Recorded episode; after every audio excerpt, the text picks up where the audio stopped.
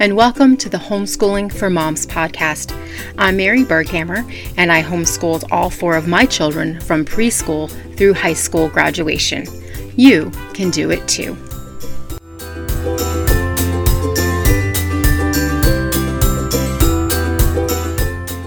Homeschooling for Moms podcast, K through 6th edition. Today, I want to give you three advantages of being homeschooled.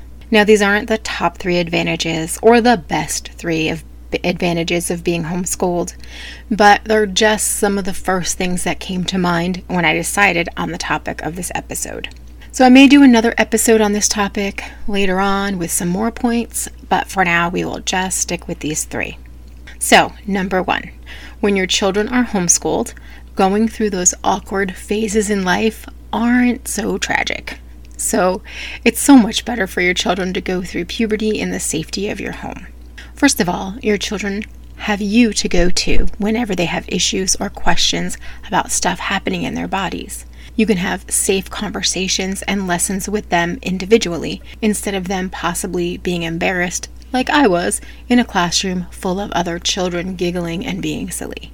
So I was mortified in high school health class, and I can't get into the exact words that were used, but the discussions between the teacher and students were not serious or helpful, but instead the teacher told the students they could use slang terms and everybody was laughing, etc. I hated it.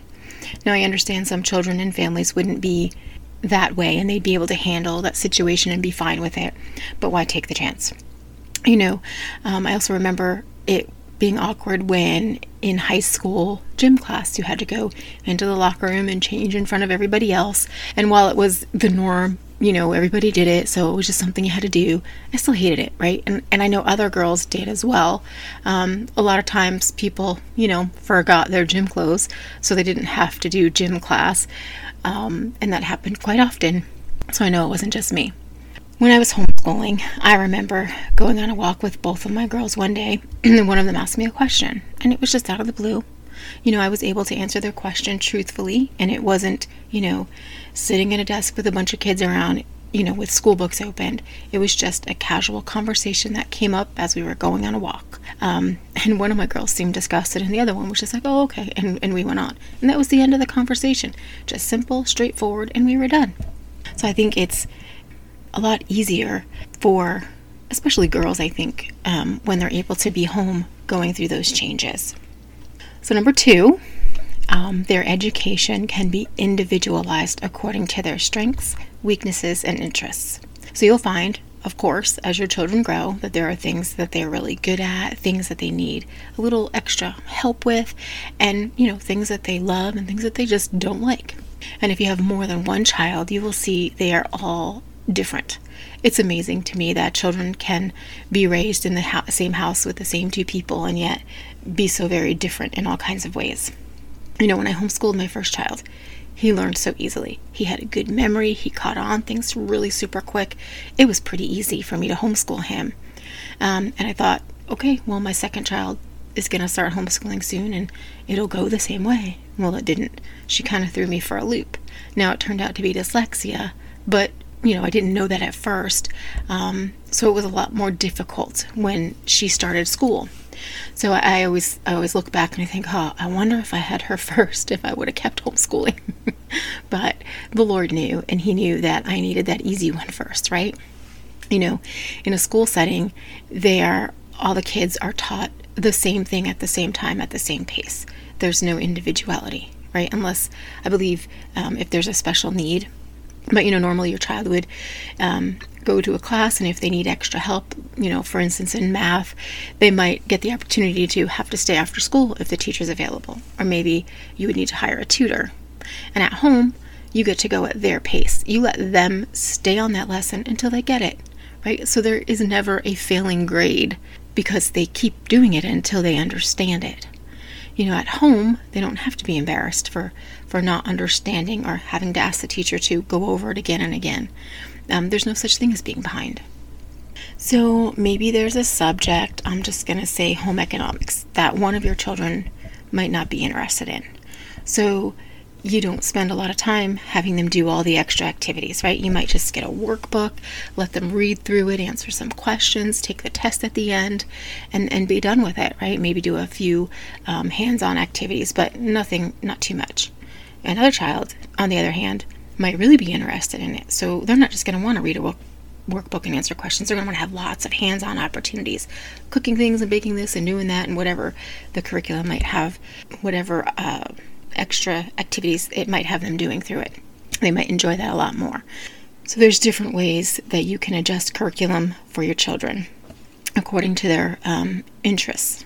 And that brings me to number three flexibility. And by this I mean you homeschool your children on your terms. You make the schedule, you decide what days and times you'll be doing school. Do you want to homeschool all year round? Do you want to take the summers off? That's up to you. And how about if they get sick, right? If they're in school, they might miss three to five days of school. And then when they go back, they have to make up that missed work on top of their current schoolwork. When you homeschool, you let your children do what they can while they're sick. So sometimes they're not feeling well, they don't go to school, they're laying in bed, and they but they can still read, right? They can still do something and you let them do what, they can while they're sick. When they're ready to, you know, when they're feeling better, you just continue where you left off. So it's up to you to decide if you you know want to add in a few extra hours to make up those days they missed or if you want to take you know half a saturday or maybe even add a few days at the end of the school year. And depending on the laws of your state maybe you don't even need to make up those days. You know you just continue where you left off and by the end of the school year maybe your child has enough work done and you don't have to make up those days. I loved having this flexibility as a homeschooler. You know doctors and dentist appointments didn't cause my children to miss school. We didn't have to go check them out early and bring them in late. Um, we just worked around those those types of things. You know, when my um, then seven year old son was diagnosed with type 1 diabetes, we all got to be there in the hospital with him and learn how to take care of him. And then when he did come home, I didn't have to send him to school and hope that he was being cared for um, and, and he wasn't, you know, eating things he shouldn't be or not taking his insulin, whatever it might be. But I was able to be very involved because we homeschooled. So that was just another, you know, amazing blessing that the Lord gave me. When I started homeschooling, I could never have known that, you know, nine or 10 years down the road, my fourth child would be diagnosed with this autoimmune disorder, and I would have the privilege of being able to stay home with him and oversee his care. And, and that's just one example of a million different things that could happen where, you know, homeschooling allows for the flexibility of the situation. So, just to recap, three advantages of being homeschooled are your children get to be home in a safe place when going through those awkward phases. Your children can get an individualized education to fit their needs, interests, and talents. And number three, you have flexibility.